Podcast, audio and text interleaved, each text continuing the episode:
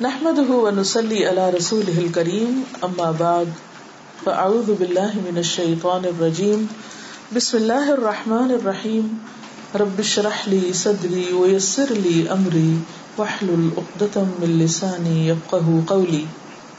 کتاب کا نام ہے رہنمائے حیات، مولانا وحید الدین مسلمان آپس میں کیسے رہیں؟ ایک حدیث کی وضاحت ہے۔ حدثنا عبد الله بن مسلمة عن مالك عن ابن شهاب عن انس بن مالك ان رسول الله صلى الله عليه وسلم قال، لا تباغضوا ولا تحاسدوا ولا تدابروا وكونوا عباد الله اخوانا ولا يحل لمسلم ان يهجر اخاه فوق ثلاث ليال رسول اللہ صلی اللہ علیہ وسلم نے فرمایا، آپس میں ایک دوسرے سے بغض نہ رکھو۔ ایک دوسرے سے حسد نہ کرو، ایک دوسرے سے پیٹھ نہ پھیرو۔ سب اللہ کے بندے بھائی بھائی بن جاؤ۔ کسی مسلمان کے لیے جائز نہیں کہ اپنے بھائی کو تین رات سے زیادہ چھوڑے یعنی ناراضگی کے ساتھ۔ اللہ کے وہ بندے جو اللہ کو حقیقی معنوں میں اپنا معبود بنا لیں، ان کا دل ہر قسم کے منفی جذبات سے خالی ہو جاتا ہے۔ جن لوگوں کا دل خدا کی بلندیوں میں اٹکا ہوا ہو، وہ دنیا کی پستیوں میں لت پت ہو کر نہیں رہ سکتے۔ ایسے لوگ اپنے بھائیوں کے درمیان اس طرح رہتے ہیں جیسے ہوا لوگوں کے درمیان سے گزرتی رہتی ہے، مگر وہ کسی سے ٹکراتی نہیں ہے۔ جیسے پھول کی مہک ہر ایک کو پہنچتی ہے، مگر وہ ایک اور دوسرے میں کوئی امتیاز نہیں کرتی۔ جیسے روشنی ہر ایک کے پاس آتی ہے، مگر وہ کسی سے خوش اور کسی سے خفا نہیں ہوتی۔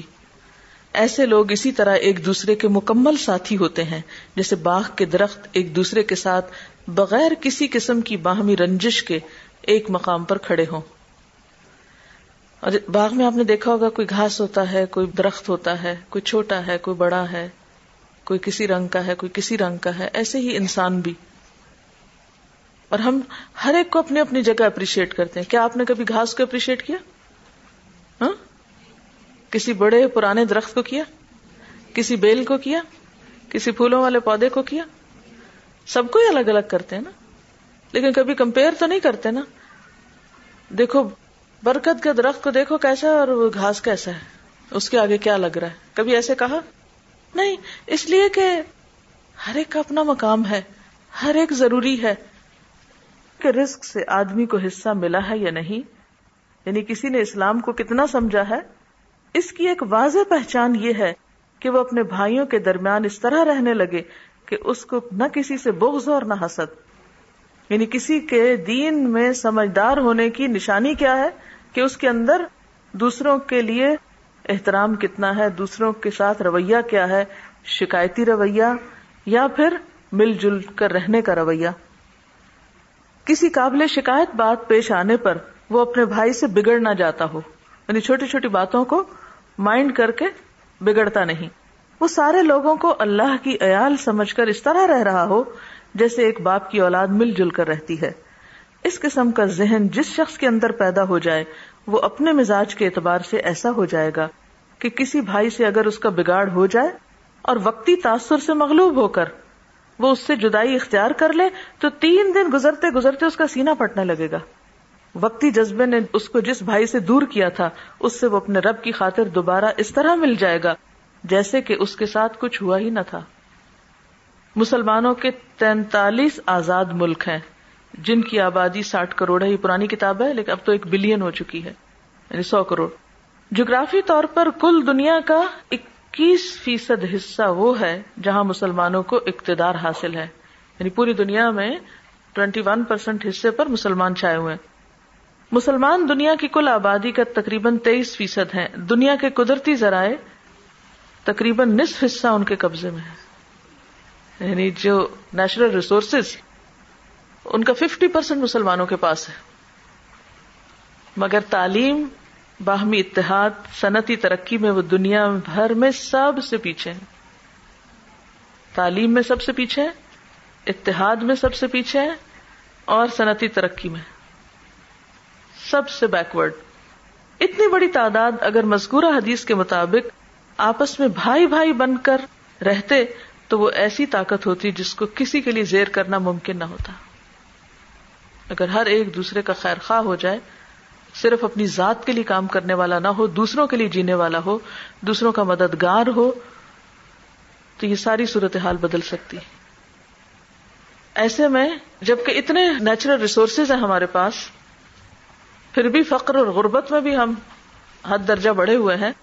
اور ویسے بھی کوئی عزت نہیں، کوئی سے نہیں، اور میں سوچتی ہوں، پہلے تو ہم لوگوں کو بلیم کرتے تھے، اس نے ہم پر ظلم کیا، اس نے کیا، وہ ٹھیک ہے، وہ اپنی جگہ ہے سب باتیں، لیکن میں کبھی سوچتی ہوں کہ قدرتی آفات بھی مسلمانوں پر ہی زیادہ کیوں آ رہی ہیں؟ کیا ہم اللہ تعالیٰ کو بلیم کریں گے؟ اور کچھ مسلمان تو کرتے بھی ہیں۔ یعنی اگر دیکھا جائے تو سب سے زیادہ حادثات کا شکار بھی مسلمان ہے۔ ایسا کیوں ہے؟ ایک حدیث میں ہے کہ اللہ تعالیٰ فرماتے ہیں، میں دو شریکوں کے ساتھ تیسرا ہوتا ہوں جب تک کہ ان میں ایک ساتھی اپنے دوسرے ساتھی کے ساتھ خیانت نہ کرے۔ یعنی اگر دو لوگ مل کے کوئی کام کر رہے ہیں اور دونوں ایک دوسرے کے ساتھ سنسیئر ہیں، تو ان دونوں کے لیے اللہ کی مدد ہے۔ اور جس کے ساتھ اللہ کی مدد ہو جائے، پھر وہ کہاں تک پہنچ سکتا ہے؟ فرمایا کہ میں ان کے ساتھ ہوتا ہوں تیسرا، جب تک ان میں سے ایک دوسرے کے ساتھ خیانت نہ کرے۔ مطلب یہ ہے کہ کوئی گروہ اس وقت تک خدا کی مدد کا مستحق رہتا ہے جب تک اس کے افراد باہم ایک دوسرے کے لیے خیر خواہ ہوں۔ اس کے برعکس، جب وہ ایک دوسرے کے بدخواہ بن جائیں، جب ان کے درمیان خیانت کی فضا پیدا ہو جائے، تو خدا کی مدد ان سے اٹھ جاتی۔ اس سے یہ بھی معلوم ہوا کہ خدا سے تعلق کا معیار بندوں سے تعلق ہے۔ یعنی کون سا شخص خدا کے کتنے قریب ہے؟ اس کو کہاں سے جج کریں گے؟ وہ دل تو کوئی نہیں کسی کا چیر کے دیکھ سکتا۔ وہ پتا چل جائے گا کہ وہ خدا کے بندوں سے کتنا قریب ہے۔ یہ معیار ہے۔ یعنی جو جتنا زیادہ اس کے بندوں سے قریب ہے، اس کے بندوں کا خیر خواہ ہے۔ کیونکہ اللہ تعالیٰ کے قریب بھی کون ہے؟ الخل کو ایال اللہ۔ خلق اللہ کا کنبا ہے اور اللہ کے سب سے زیادہ قریب اور پسندیدہ وہ ہے جو اس کے کنبے کے لیے سب سے زیادہ خیر خواہ ہے اور اس کو فائدہ پہنچانے والا ہے۔ وہی اللہ کا مقرب بھی ہوتا ہے۔ ہاں؟ تو خدا سے تعلق کا معیار بندوں سے تعلق ہے۔ اگر خدا کے ساتھ کسی کا تعلق درست ہے، تو لازمن بندوں کے ساتھ بھی اس کا تعلق درست ہوگا۔ جس کا تعلق بندوں کے ساتھ درست نہ ہو، سمجھنا چاہیے کہ خدا کے ساتھ بھی اس کا تعلق درست نہیں۔ خواہ وہ بظاہر کتنا ہی زیادہ خدا کی باتیں کرتا ہو۔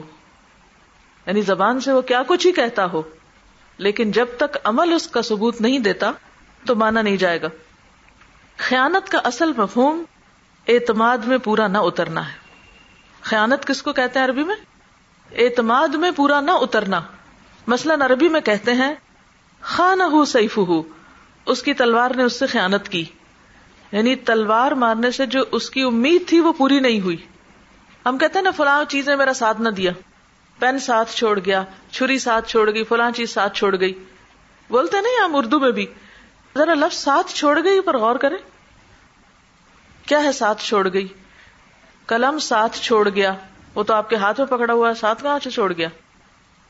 یعنی آپ کو جو امید تھی اس سے کہ یہ اتنا لکھے گا، وہ اس کی نب خراب ہو گئی یا سیاہی ختم ہو گئی یا وٹ ایور یعنی وہ جو اس سے توقع تھی وہ اس نے پوری نہیں کی۔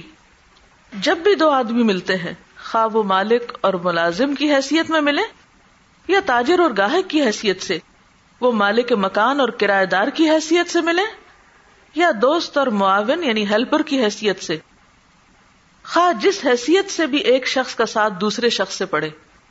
یعنی کسی بھی وجہ سے دو لوگ اکٹھے ہوں۔ کسی بھی کام میں دونوں ایک خاموش عہد میں بند جاتے ہیں۔ دونوں کے درمیان ایک خاموش کانٹریکٹ ہو جاتا ہے۔ ہر ایک کا دوسرے کے اوپر کچھ حق قائم ہو جاتا ہے۔ یہ حقوق اور ذمہ داریاں خواہ لکھی ہوئی ہوں یا نہ لکھی ہوئی ہوں۔ یعنی ہر وقت لکھنا تھوڑی ممکن ہوتا ہے کہ میرا تم پر یہ حق ہے، تمہارا میرے پر یہ حق ہے، میں تمہیں یہ دوں گا، تم مجھے یہ دینا۔ لیکن جب بھی دو لوگ مل کر کوئی کام کر رہے ہوتے ہیں تو آٹومیٹیکلی وہ ایک خاموش عہد میں بند جاتے ہیں۔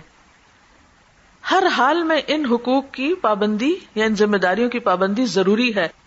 ان حقوق اور ذمہ داریوں کو نبھانے کا نام امانت ہے اور ان کو نہ نبھانے کا نام خیانت ہے۔ اجتماعی زندگی میں جب بھی اس قسم کی خیانت کی جائے گی تو اس کا لازمی نتیجہ یہ ہوگا کہ وہاں نفرت، بے اعتمادی، ایک دوسرے کی کاٹ اور تقریبی کاروائیاں جنم لیں گی۔ وہاں ہر طرف منفی نفسیات کی فضا پیدا ہوگی۔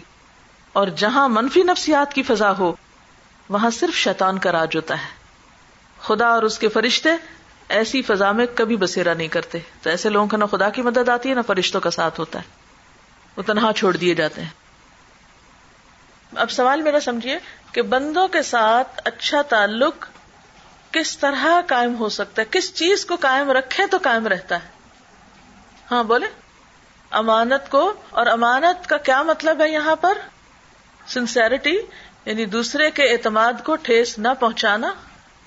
اور اس کا کیا مطلب ہے اعتماد کو ٹھیس نہ پہنچانا؟ یعنی دونوں کے اکٹھا ہونے سے دونوں کے اوپر ایک دوسرے کے حقوق یا ذمہ داریاں جو عائد ہوتی ہیں، چاہے وہ کہیں لکھی ہو یا نہیں لکھی ہو ان کو پورا کرنا، جیسے ماں باپ اور اولاد کے درمیان ہے، جیسے استاد اور شاگرد کے درمیان ہے۔ جیسے انہوں نے کچھ مثالیں دی ہیں کہ دکاندار اور گاہک، دکاندار اور گاہک کتنی دیر کے لیے ملتے ہیں باہم؟ بہت تھوڑی دیر کے لیے۔ نہیں، سارا دن وہی رہتے ہیں، آپ دکان پہ کچھ خریدنے جاتے ہیں تو وہی کہ جہاں یہ صحیح کہہ رہی ہوں ویسے۔ تھوڑی دیر کا ایک بونڈ ہوتا ہے، لیکن اس میں دونوں یعنی دینے والا جو چیز دے رہا ہے، وہ کس طرح دیتا ہے کہ اس میں دھوکا نہ دے؟ یعنی خالص چیز دے، اصلی دے۔ اور جو ریٹرن قیمت کر رہا ہے، وہ بھی کھوٹے سکے دیکھے نہ جائے۔ ٹھیک ہے نا؟ چلیے، تھوڑا سا اور پڑھ لیتے ہیں۔ اسرائیلی لیڈر موشے دایان، پیدائش انیس سو پندرہ نے اپنی آٹو بایوگرافی سوان عمری شائع کی۔ جس کا نام ہے میری زندگی کی کہانی the story of my life اسرائیل کے سابق وزیر جنگ نے اپنے حالات کے ذیل میں اربوں کا تذکرہ کرتے ہوئے لکھا ہے۔ یعنی اس نے اربوں کا بھی ذکر کیا ہے۔ غیر متحد عرب جو ہر چھوٹے بڑے مسئلے پر ایک دوسرے سے لڑتے رہتے ہیں، اسرائیل کے لیے کوئی خطرہ نہیں بن سکتے۔ ایسا بہت کم ہوتا ہے کہ کسی انسانی معاشرے میں اختلاف نہ ہو۔ یعنی یہ نہیں ہو سکتا کہ اختلاف نہ ہو۔ وہ لازمی چیز ہے، وہ تو فطری ہے۔ تاہم یہ انتہائی طور پر ضروری ہے کہ اختلاف کو ٹکرا اور دشمنی تک نہ پہنچنے دیا جائے۔ اختلاف جب تک فکری اختلاف کے درجے میں ہو یعنی سوچ میں ہو اس سے کوئی حقیقی نقصان نہیں ہوتا۔ مگر جب اختلاف باہمی ٹکراؤ کی صورت اختیار کر لے، تو اس سے بڑی کمزوری کسی معاشرے کے لیے اور کوئی نہیں۔ اسلام میں اتحاد اور اتفاق کو بے حد اہمیت دی گئی ہے۔ اس کا سب سے زیادہ نازک پہلو یہ ہے کہ وہ مسلم گروہ خدا کی نصرت سے محروم ہو جاتا ہے، جس کے افراد آپس میں ایک دوسرے سے جھگڑنے لگے۔ حدیث میں ہے کہ للت القدر کے تعین کا علم صرف اس لیے اٹھا لیا گیا کہ مدینہ میں دو مسلمان باہم لڑ پڑے تھے۔ عبادہ بن سامد کی روایت آپ نے پڑھی ہوگی کہ رسول اللہ صلی اللہ علیہ وسلم ایک روز نکلے کہ ہم کو شب قدر کے بارے میں بتا دیں کہ وہ کس روز ہے۔ اس وقت دو مسلمان آپس میں ایک قرض کے بارے میں لڑ پڑے۔ آپ نے فرمایا، میں اس لیے نکلا تھا کہ تم کو شب قدر کی خبر دے دوں، مگر فلاں اور فلاں آپس میں لڑ پڑے، بس اس کا علم اٹھا لیا گیا۔ حافظ ابن کثیر اس روایت کو نقل کرنے کے بعد اپنی تفسیر یعنی سورت القدر کی تفسیر میں لکھتے ہیں کہ آپس کا لڑائی جھگڑا لوگوں کو فائدے سے محروم کر دیتا ہے اور نفع بخش علم ان سے اٹھا لیا جاتا ہے۔ جیسا کہ حدیث میں آیا ہے کہ بندہ جب گناہ کرتا ہے تو ملنے والے رسک سے محروم کر دیا جاتا ہے۔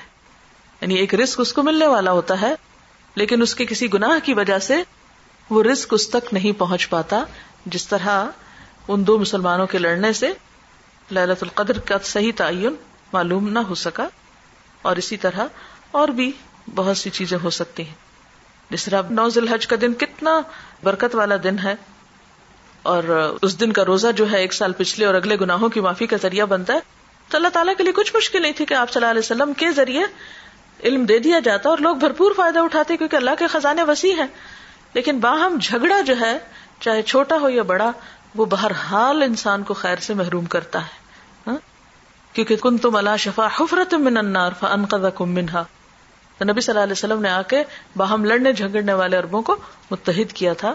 یا اسلام کی برکت سے وہ ہوئے تھے۔ اور آج مرشد آیان کہتا ہے کہ اربوں سے کوئی خطرہ نہیں ہے ہمیں۔ تو محض اسی وجہ سے کہ وہ آپس میں اکٹھے ہی نہیں ہے تو پریشانی کی بات نہیں ہے۔ اور ڈیوائڈ اینڈ رول کا جو طریقہ ہے وہ تو شروع سے ایک ٹول کے طور پر استعمال کیے رہتے ذہنی اختلاف کہ جب تک اختلاف ذہن میں رہتا ہے، سوچ میں تو وہ کریٹیوٹی کا سبب بنتا ہے۔ یعنی انسان مختلف طریقے پر جب سوچتا ہے تو اس سے نئے آئیڈیاز سامنے آتے ہیں، نئی چیزیں سامنے آتی ہیں۔ یعنی ڈفرنس آف اوپین جو ہے وہ ایک مفید چیز ہے۔ لیکن آپس کے ٹکراؤ اور پھر اس ٹکراؤ کی وجہ سے انتقامی کاروائیاں اور تقریب کاری، یہ چیز انسان کے لیے نقصان دہ یہاں پر لکھا ہے اختلاف جب تک فکری اختلاف کے درجے میں ہو، اس سے کوئی حقیقی نقصان نہیں ہوتا۔ مگر جب اختلاف باہمی ٹکراؤ کی صورت اختیار کر لے، تو اس سے بڑی کمزوری کسی معاشرے کے لیے اور کوئی نہیں۔ کہ ایک دوسرے کو کاٹنا شروع کر دیں۔ اختلاف ذہن کی پیداوار ہوتا ہے نا، سوچ کی وجہ سے ہوتا ہے۔ پہلے سوچ میں آتا ہے، پھر اس کے بعد وہ عمل میں آتا ہے۔ تو اس کا علاج بھی ذہن کے اندر ہی ہوتا ہے، تو اس کا علاج کیا کہ ذہن کو وسط دی جائے۔ ہر کسی بھی چیز کا ایک پہلو کے علاوہ اور پہلو بھی یعنی براڈر پرسپیکٹو میں دیکھ ہم جب کوئی بھی ڈیسیزن لینے لگتے ہیں تو شارٹ سائٹڈ ہو کر وقتی فائدے نقصان دیکھتے ہیں اور بڑے فائدے نقصان بھول جاتے ہیں۔ عموماً ہماری یہ ویکنیس ہوتی ہے کہ ہم بڑے فائدوں کے لیے کم کام کرتے ہیں، چھوٹے فائدوں کے لیے زیادہ کرتے ہیں۔ یہ ہماری ایک اور بہت بڑی مصیبت ہے۔ اور مسلم اما کی آن دا ہول ایک بڑی آفت ہے کہ ہم خود غرض ہو کر جلدی ملنے والے فائدوں کو پریفر کرتے ہیں اور لانگ ٹرم پلاننگ یا لانگ ٹرم منصوبوں کے لیے کام کرنے میں ہاتھ نہیں ڈالتے کہ میرے مرنے کے بعد جس چیز کا نتیجہ نکلے گا مجھے کیا ملا کہ اس میں ہاتھ ڈالوں؟ مجھے تو وہ کام کرنا جس کا مجھے کل ریٹرن مل جائے یہیں پر۔ اب اس کے لیے انہوں نے کہا, کہا کہ وسط ذہن میں ہونی چاہیے۔ کیونکہ پھر اگر وہ وسط نہیں آئے گی تو اس کا نتیجہ کیا ہوگا کہ آپ عملی اقدام شروع کر دیں گے یعنی اختلاف مخالفت میں بدلنا شروع ہو جائے گا۔ وسط ذہن کی تو علم سے ہی آتی ہے۔ آج چھوٹے لیول پر بھی ہم دیکھیں۔ ایک گھر میں ایک بچی پیدا ہوتی ہے۔ عموماً ماں باپ اس کی تعلیم و تربیت کی فکر سے زیادہ فکر کس چیز کی کرتے ہیں؟ اور شادی میں بھی سب سے زیادہ فکر کس چیز کی کرتے ہیں؟ کتنی بڑی آفت ہے۔ خود ہم اپنے پڑھنے کے لیے کتنی سیکریفائس کر سکتے ہیں۔ میں نے آپ کو شاید پہلے بھی بتائی تھی چھوٹی سی بات کہ جب میرے پی ایچ ڈی کرنے کا موقع آیا تو اس وقت ہمارے پاس کچھ پیسے تھے، یا تو ہم اسے تعلیم میں استعمال کرتے، یا اس وقت اسلام آباد میں ایک بہت اچھا پلاٹ مل رہا تھا۔ بہت ہی ایک آئیڈیل پلیس پر۔ اگر ہم اسے لے لیتے تو بعد میں کچھ پیسے جمع کر کے اس پہ ایک اچھا گھر بنا لیتے۔ بڑے اچھے طریقے سے وہاں رہتے۔ ہاں؟ عام طور پر لوگ ایسے جو ہاٹ اسپاٹس ہوتے ہیں، ان کو چھوڑ نہیں سکتے، وہ جو ایک بزنس مائنڈ ہوتا ہے، وہ یہ کہ چاہتا ہے کہ چلو آج یہ لے لو، کل اس کو بیچ کے فلاں لے لو، پھر وہ لے لو، پھر اتنے پیسے بنا لو، پھر اتنے بنا لو، پھر اتنے بنا لو۔ تو اس وقت ہم نے اس پلاٹ کو لینے کی بجائے اس پیسے کو تعلیم کے لیے استعمال کیا۔ واپس آ کر اسلام آباد میں گھر تو نہیں ملا، لیکن تعلیم کا کام کر لیا، جس کے لیے وہ خرچ کیا تھا۔ تو آج بھی آپ کے سامنے مادیت اور اس کے درمیان ایک چوائس ہوتی ہے، بہت دفعہ ہوتی۔ کہ آپ کو اپنے بچے کی یا بیٹی کی مثلا خاص طور پہ تعلیم میں خرچ کرنا ہے یا اس کے جہیز میں؟ تو ہم عموماً یعنی میں ماسز کی بات کری ماسز میں ٹرینڈ چونکہ یہی ہے کہ جتنا زیادہ جہیز ہوگا، جتنی ظاہر داری زیادہ ہوگی، اتنا روب زیادہ پڑے گا، اتنا نام زیادہ، اتنا اچھا رشتہ آئے گا، اتنا اچھا گھر بنے گا، اتنے گھر میں لگژریز ہوں گی، اتنے ایسا اور ایسا ہوگا۔ تو نتیجہ کیا ہوا؟ محدثین کی کچھ سٹوریز نے مجھے بہت زیادہ انسپائر کیا تھا۔ اور وہ کیا تھا، جیسے امام بخاری نے ایک دفعہ کتابیں لینے کی خاطر سب کچھ بیچ دیا، حتیٰ کہ اپنے بدن کے کپڑے تک بیچ دیے اور دو تین دن اپنے سبق میں بھی حاضر نہ ہو سکے کہ ان کے پاس پہننے کے لیے ایسا ڈریس نہیں تھا کہ جسے پہن کے وہ کلاس میں جا سکے، اپنا سطر ڈھانپ سکے۔ تو چھپ کے اندر ہی بیٹھے ہوئے تھے کہ جب تک کچھ اور بندوبست نہیں ہوتا۔ اور پھر وہ جو شاید بہت پہلے میرا پانچ سال ہو گئے اس لیکچر کو، جو میں نے ایک دفعہ جب آغاز ہوا تھا الہدا کا سیونٹین جنوری کو یہاں پر پہلی کلاس تھی، تو اس میں میں نے ایک لیکچر میں بات کہی تھی۔ کچھ میں نے محدثین کے قصے بھی سنائے تھے کہ کس طرح کچھ لوگ جو تھے انہوں نے پانچ پانچ ہزار کلو میٹر کا سفر پیدل کیا اور بعض لوگ جو تھے ان کو خون کا پیشاب تک آیا کہ صحیح کھانے اور پینے کو ان کے پاس نہیں تھا اور بعض لوگ سوکھے ٹکڑے پانی میں ڈبو کے کھاتے تھے کہ جلدی جلدی کھائیں تاکہ وقت جو ہے وہ بہت زیادہ کھانے پہ نہ استعمال ہو جائے۔ اور طرح طرح کی جو سیکریفائس تھی علم کے لیے، اس کے میں نے کچھ واقعات تیار کیے ہوئے تھے کہ ایک نیا سفر شروع ہو رہا ہے تو لوگ مینٹلی پریپیئر ہوں۔ تو یہ اس سے بھی کئی بے شمار سٹوریز بھری ہوئی ہیں ایسے لوگوں کی قربانیوں کی کہ جنہوں نے اپنے دنیاوی عیش و عشرت اور آرام کو آخری حد تک قربان کر کے علم کی خدمت کا کام کیا۔ تو اسی وجہ سے وہ دور مسلمانوں کے علمی عروج کا دور تھا اور آج علمی زوال کا، کیونکہ علم کے لیے ہم قربانی کرنا چاہتے ہی نہیں۔ اور علم کبھی بدن کی راحت کے ساتھ، علم کبھی بھی یعنی نیند اور آرام اور مال کی قربانی کے بغیر حاصل نہیں ہوتا۔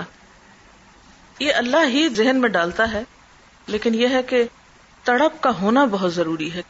یہ کام کرنا اور یہاں تک ذہن تیار ہو کہ ہر قیمت پہ کرنا ہے۔ جب تک یہ ذہن نہیں ہوتا کہ ہر قیمت پہ کرنا ہے، تو آپ نہیں کر سکتے کام۔ سپا آپ یہ پڑھیں گی؟ شیر کا طریقہ۔ شیر کا طریقہ۔ Times of India eighteenth March 1991 میں شیر کے بارے میں ایک رپورٹ چھپی ہے۔ اس میں بتایا گیا ہے کہ شیر جنگل کی گھاس پر چلنا پسند نہیں کرتے۔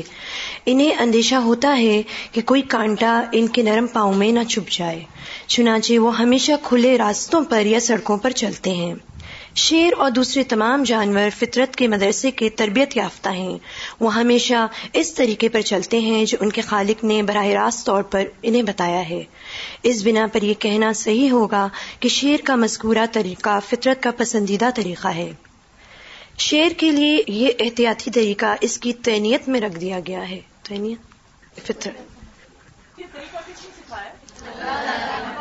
فطرت اور انسان کے لیے یہ شریعت کی زبان میں یہی بات ان لفظوں میں کہی گئی کہ خزو حضرکم اپنے بچاؤ کا انتظام رکھو۔ اللہ تعالیٰ نے جس خاص مسلحت کے تحت موجودہ دنیا کو بنایا ہے، اس کی بنا پر یہاں صاف ستھرے راستے بھی ہیں اور کانٹے دار جھاڑیاں بھی۔ یہ کانٹے دار جھاڑیاں لازمن اس دنیا میں رہیں گی۔ ان کو ختم کرنا ممکن نہیں۔ اب یہاں جو کچھ کرنا ہے، وہ وہی ہے جو اللہ کے سکھائے ہوئے طریقے کے مطابق جنگل کا شیر کرتا ہے۔ یعنی کانٹے دار جھاڑیوں سے اپنے آپ کو بچایا جائے اور صاف اور کھلا ہوا راستہ تلاش کر کے اس پر اپنا سفر جاری کیا جائے۔ شیر جنگل کی گھاس سے اعراض کرتے ہوئے چلتا ہے۔ ہم کو انسانوں کے فتنے سے اعراض کرتے ہوئے اپنا سفر حیات طے کرنا ہے۔ ہم کو چاہیے کہ ہم اپنے کسی عمل سے دوسروں کو غصہ نہ دلائیں۔ اور اگر دوسرے لوگ ہمارے اوپر غضبناک ہو جائیں، تو صبر کے ذریعے ان کے غضب کو ٹھنڈا کریں۔ اور حکیمانہ تدبیر کے ذریعے اپنے آپ کو ان کے غضب کا شکار ہونے سے بچائیں۔ جنگل کا بادشاہ جو کچھ کرتا ہے وہ بزدلی نہیں ہے، بلکہ عین بہادری ہے۔ اسی طرح ایک انسان اپنے سماج میں یہ طریقہ اختیار کرے تو بزدلی نہیں ہوگا، بلکہ عین بہادری ہوگا۔ اعراض کا طریقہ، شیر کا طریقہ ہے، نہ کہ گیدڑ کا طریقہ بہادری کس کو سمجھتے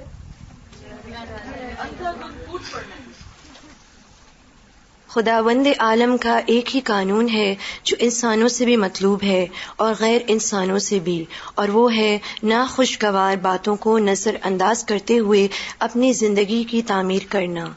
گلاب کے پھولوں کا ایک باغ ہے۔ آپ اس میں داخل ہوتے ہیں۔ اس کی خوبصورت پتیاں اور اس کے خوشبودار پھول آپ کو متاثر کرتے ہیں۔ اسی کے ساتھ ایسا ہوتا ہے کہ اس کے کانٹے آپ کو لگ جاتے ہیں۔ آپ کا ہاتھ زخمی ہو جاتا ہے یا آپ کے کپڑے کانٹوں میں پھنس جاتے ہیں۔ اب ایک صورت یہ ہے کہ گلاب کے باغ میں کانٹوں کی موجودگی کو آپ باغبان کا فیل قرار دیں۔ دوسری صورت یہ ہے کہ آپ یہ جانیں کہ یہ کانٹے قدرت کے قانون کا نتیجہ ہیں۔ اگر آپ کانٹوں کی موجودگی کا سبب باغبان کو سمجھیں تو آپ کے اندر نفرت اور شکایت کا ذہن ابھرے گا۔ اور اگر آپ اس کو قانون قدرت کا نتیجہ سمجھیں، تو آپ کانٹوں کی موجودگی کو بطور حقیقت تسلیم کرتے ہوئے یہ کوشش کریں گے کہ اس سے اعراض کرتے ہوئے اپنا مقصد حاصل کریں۔ یہ ایک تشخیص سے احتجاج کا ذہن ابھرے گا اور دوسری تشخیص سے تدبیر تلاش کرنے کا۔ ہندوستان میں اکثریتی فرقے کی طرف سے جو قابل شکایت باتیں پیش آتی ہیں، ان کو مسلمانوں کے تمام لکھنے اور بولنے والے انسان کا پیدا کردہ مسئلہ سمجھتے ہیں۔ اس لیے وہ احتجاج کی پالیسی اختیار کیے ہوئے ہیں، مگر یہ سراسر ابس ہے۔ یہ ایسا ہی ہے جیسے گلاب کے کانٹوں کے خلاف شور و غول کیا جائے۔ گلاب کے درخت میں کانٹے بہرحال رہیں گے۔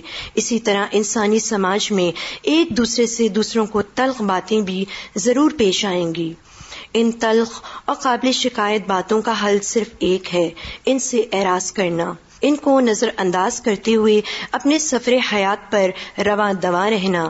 اس قسم کے سماجی مسائل خود اللہ کی تخلیقی منصوبے کا حصہ ہیں۔ اس لیے وہ کبھی ختم نہیں ہو سکتے۔ البتہ ان کی موجودگی کو گوارا کر کے ہم اپنی زندگی کے سفر کو ضرور جاری رکھ سکتے ہیں۔ نادان آدمی ناموافق باتوں سے الجھتا ہے۔ دانش مند آدمی ناموافق باتوں سے دامن بچاتے ہوئے گزر جاتا ہے۔ یہی ایک لفظ میں اس دنیا میں ناکامی اور کامیابی کا راز ہے۔ یہاں الجھنے کا انجام ناکامی ہے اور نظر انداز کرنے کا انجام کامیابی ہے۔ جتنی رکاوٹیں آپ کے سامنے آئے گی، اتنا دماغ زیادہ کھلے گا، اتنی تدبیریں اللہ آپ کو سجھائے گا۔ تو اس لیے ناموافق اور مرضی اور نفس کے خلاف چیزوں کو اپنے لیے بدقسمتی کی چیز نہ سمجھا کریں، بلکہ ان مواقع سے فائدہ اٹھانے کی فکر کریں۔ آپ نے دیکھا ہوگا کہ ہر چیز سے سبق لینے کی نظر ہے نا، عبرت کی۔ اچھا کچھ اناؤنسمنٹ انہوں نے لکھ کر دی ہیں۔ ایک تو یہ کہ کراچی سے سندھ ریجن کے لیے خط و کتابت کورس کا آغاز کیا گیا ہے کہ وہ خواتین یا بچیاں جو کسی بھی صورت میں کہیں کسی کلاس میں، برانچ میں خود حاضر ہو کے نہیں سیکھ سکتی قرآن پاک، تو ان کو کورسپونڈینس کورس کے ذریعے گھر بیٹھے کیسٹس اور پیپرز پہنچا کے کورس کرنے کی سہولت فراہم کی جا رہی ہے۔ اور بعض اوقات ایسا ہوتا ہے کہ کوئی بچی پڑھ رہی، پڑھتے پڑھتے اچانک اس کو گھر والے روک لیتے ہیں اور وہ بےچاری تڑپتی رہ جاتی ہے بیچ میں۔ تو ایسے تمام لوگوں کے لیے، جن کے لیے گھر سے نکلنا مشکل ہے ان کے لیے سہولت کا آغاز ہے۔ اس کے لیے انفارمیشن آپ مزید ریسپشن سے لے سکتے ہیں۔ لکھا کہ آنے والی نسلوں کی تبدیلی سے معاشرے میں تبدیلی آ سکتی ہے۔ اس کے لیے مجھے جو بات آپ نے بتائی تھی کہ آپ نے سمر میں مریم اور اس کی دوستوں کو بٹھا کے چھوٹی موٹی کہانیاں سنائی تھی۔ تو میں نے یہ سوچا کہ آئندہ ان شاء اللہ اگلے ہفتے سے میں بھی اپنے چودہ سالہ بیٹے اور اس کے دوستوں کو اکٹھا کر کے اللہ کے نام یاد کراؤں گی، ان کو چھوٹی چھوٹی کہانیاں سناؤں گی۔ جس سے ان کی سوچ میں تبدیلی پیدا ہوگی، اس طرح ساری ماؤں کو بچپن سے بچوں کے ذہن کو تبدیل کرنا ہے۔ جب چھوٹے عمر سے دین کی سمجھ پیدا ہوگی تو بڑے ہو کر محنت اور لگن پیدا ہوگی۔ ہم ہر وقت بڑے کاموں کا انتظار کرتے ہیں، چھوٹے کاموں سے آغاز کر دیں۔ یعنی اگر ہم سب صرف اتنا کریں کہ اپنے ہی خاندان کے بچوں کو لے کے بیٹھ جائیں، ہفتے میں ایک دن۔ بعض گھروں میں نے یہاں دیکھا کہ ان کے یہاں رشتے داروں کی عادت ہوتی، سب بہنیں ایک دن ماں باپ کے گھر آتی ہیں، سب دیورانیاں وغیرہ اکٹھی ایک دن سسرال میں جاتی۔ بڑی عورتیں بیٹھ کے الگ باتیں کرتی رہتی، چھوٹے بچے الگ شور ہنگامہ کرتے رہتے۔ کیوں نہیں آپ بڑوں میں بھی تھوڑا سا علمی سیشن کریں اور چھوٹا بچوں میں؟ اور کچھ نہ کرے کوئی ایک کتاب لے لیں۔ جس طرح میں اب آج کل یہ جان بوجھ کے میں نے یہ سلسلہ شروع کیا ہے کہ آپ کو یہ ایک طریقہ آ جائے کہ کوئی ایک کتاب اچھی لے کر اگر چند لوگ بیٹھ کے پڑھ کے اس پہ آپس میں تبادلہ خیال کر لیں تو آپ دیکھیں کس طرح سوچ کی تبدیلی پیدا ہوتی۔ کوئی بڑی تیاری کی ضرورت نہیں، کوئی بس ایک اچھی کتاب آپ کے پاس ہونی چاہیے ہر وقت بیگ میں۔ کہ جہاں بھی آپ کو موقع ملے آپ دوسرے کے ساتھ شیئر کرنا شروع کر دیں۔ تو آپ دیکھیں کس طرح سوچ تبدیل ہوتی ہے۔ اور ہر ایک اگر کرے گا تو ہی کچھ ہو سکتا ہے۔ صرف چند اداروں سے نہیں ہوتا یہ کام۔ دو نئی کیسٹس آئی ہیں، ایک وقت گزرتا جائے، کیونکہ ہم وقت کی صحیح قدر و قیمت نہیں جانتے۔ اسی طرح غصہ جانے دو۔ اور حج نبی کا آنکھوں دیکھا حال آج کل، چونکہ حج کا موقع آنے والا ہے، تو اگر ایک دفعہ سن کے تازہ کر لیا جائے۔ اور ذوالحج اور قربانی، امید ہے کہ آپ سب تکبیریں وغیرہ پڑھ رہے ہوں گے اور روزی بھی رکھ رہے ہوں گے صدقہ خیرات، کیونکہ ان دنوں کا کوئی بھی نیک عمل جو ہے وہ پورے سال کے نیک امال پہ بھاری ہے۔ آپ سب اسٹوڈینٹس بھی کہیں نہ کہیں بیٹھ کر اسٹڈی گروپ قائم کر کے بکس آپس میں بھی پڑھ سکتے ہیں۔ یعنی اس کے لیے میرے انتظار کی ضرورت نہیں ہے، اسی لیے میں یہ طریقہ آپ کے پاس چھوڑے جا رہی ہوں۔ اکٹھے بیٹھے پڑھیں۔ ٹھیک ہے، کچھ اسپیلنگ غلط ہوں گے، ایک دوسرے کو ہیلپ کریں ڈکشنری کنسلٹ کریں اور اسٹڈی گروپس قائم کریں۔ تو انشاءاللہ آپ دیکھیں گے کہ اگر آپ مسلسل ہفتہ وار بھی اس طرح کا کچھ کام کرتے رہے تو بہت کچھ سیکھ جائیں گے۔ یعنی لکھا کہ دورہ قرآن کرایا گیا فیڈ بیک کے لیے جو میٹنگ رکھی گئی، اس میں ہمیں اطلاع نہ دی گئی۔ بہت مسائل تھے جو ڈسکس کرنا چاہتی تھی تاکہ آئندہ ان سے نپٹا جا سکے۔ آپ دیکھیے کہ ہر وقت آپ کو آزادی ہے کاغذ اور قلم استعمال کرنے کی اگر کسی وجہ سے آپ بھول گئے، آپ کو بلانے سے رہ گئے یا میسج نہیں آپ تک پہنچا، تو کوئی پابندی نہیں کسی بھی وقت آپ کو اپنی رائے دینے میں۔ آپ فوری طور پر ان باتوں کو لکھ کر ذمہ دار لوگوں تک پہنچا سکتے ہیں۔